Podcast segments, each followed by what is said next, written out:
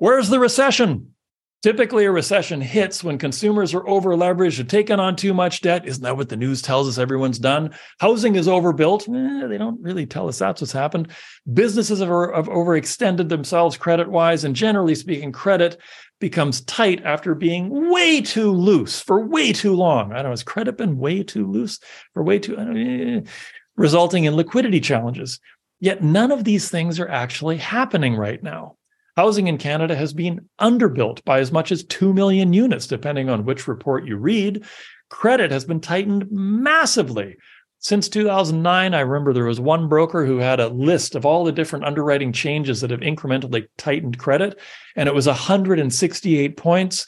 If you're that broker and you're listening to this, I would love to connect with you because I have forgotten who that was. But what an incredible list that would be to have debt underwriting, credit underwriting, it's next level, nuanced, detailed. It's unbelievable, right? They get the electron microscope out to go over a credit application at this point. And all of this is largely why the federal government can't quite seem to trigger the recession they've been trying to trigger for the better part of a year now, over a year now. It's actually on them and the highest lending standards they've created as to why they can't seem to quite trigger this recession. The flow of credit has suffered death by a thousand cuts, or at least 168. Technical cuts that the average consumer, in fact, the average person in finance, does not understand.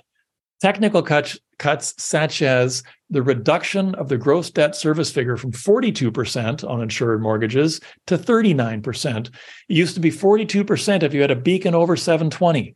And then they just took that away. So your credit score of over 720 became meaningless. Doesn't matter that you had better credit.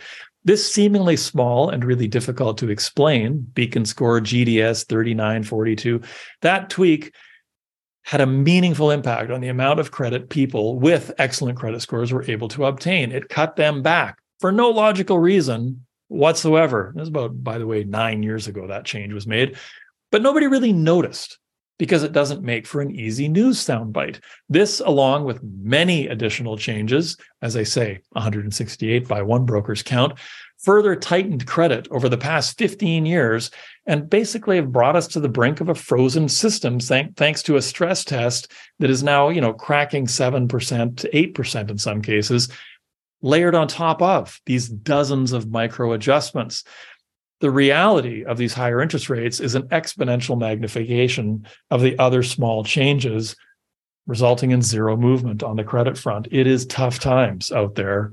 You're trying to access capital. So, where's the recession?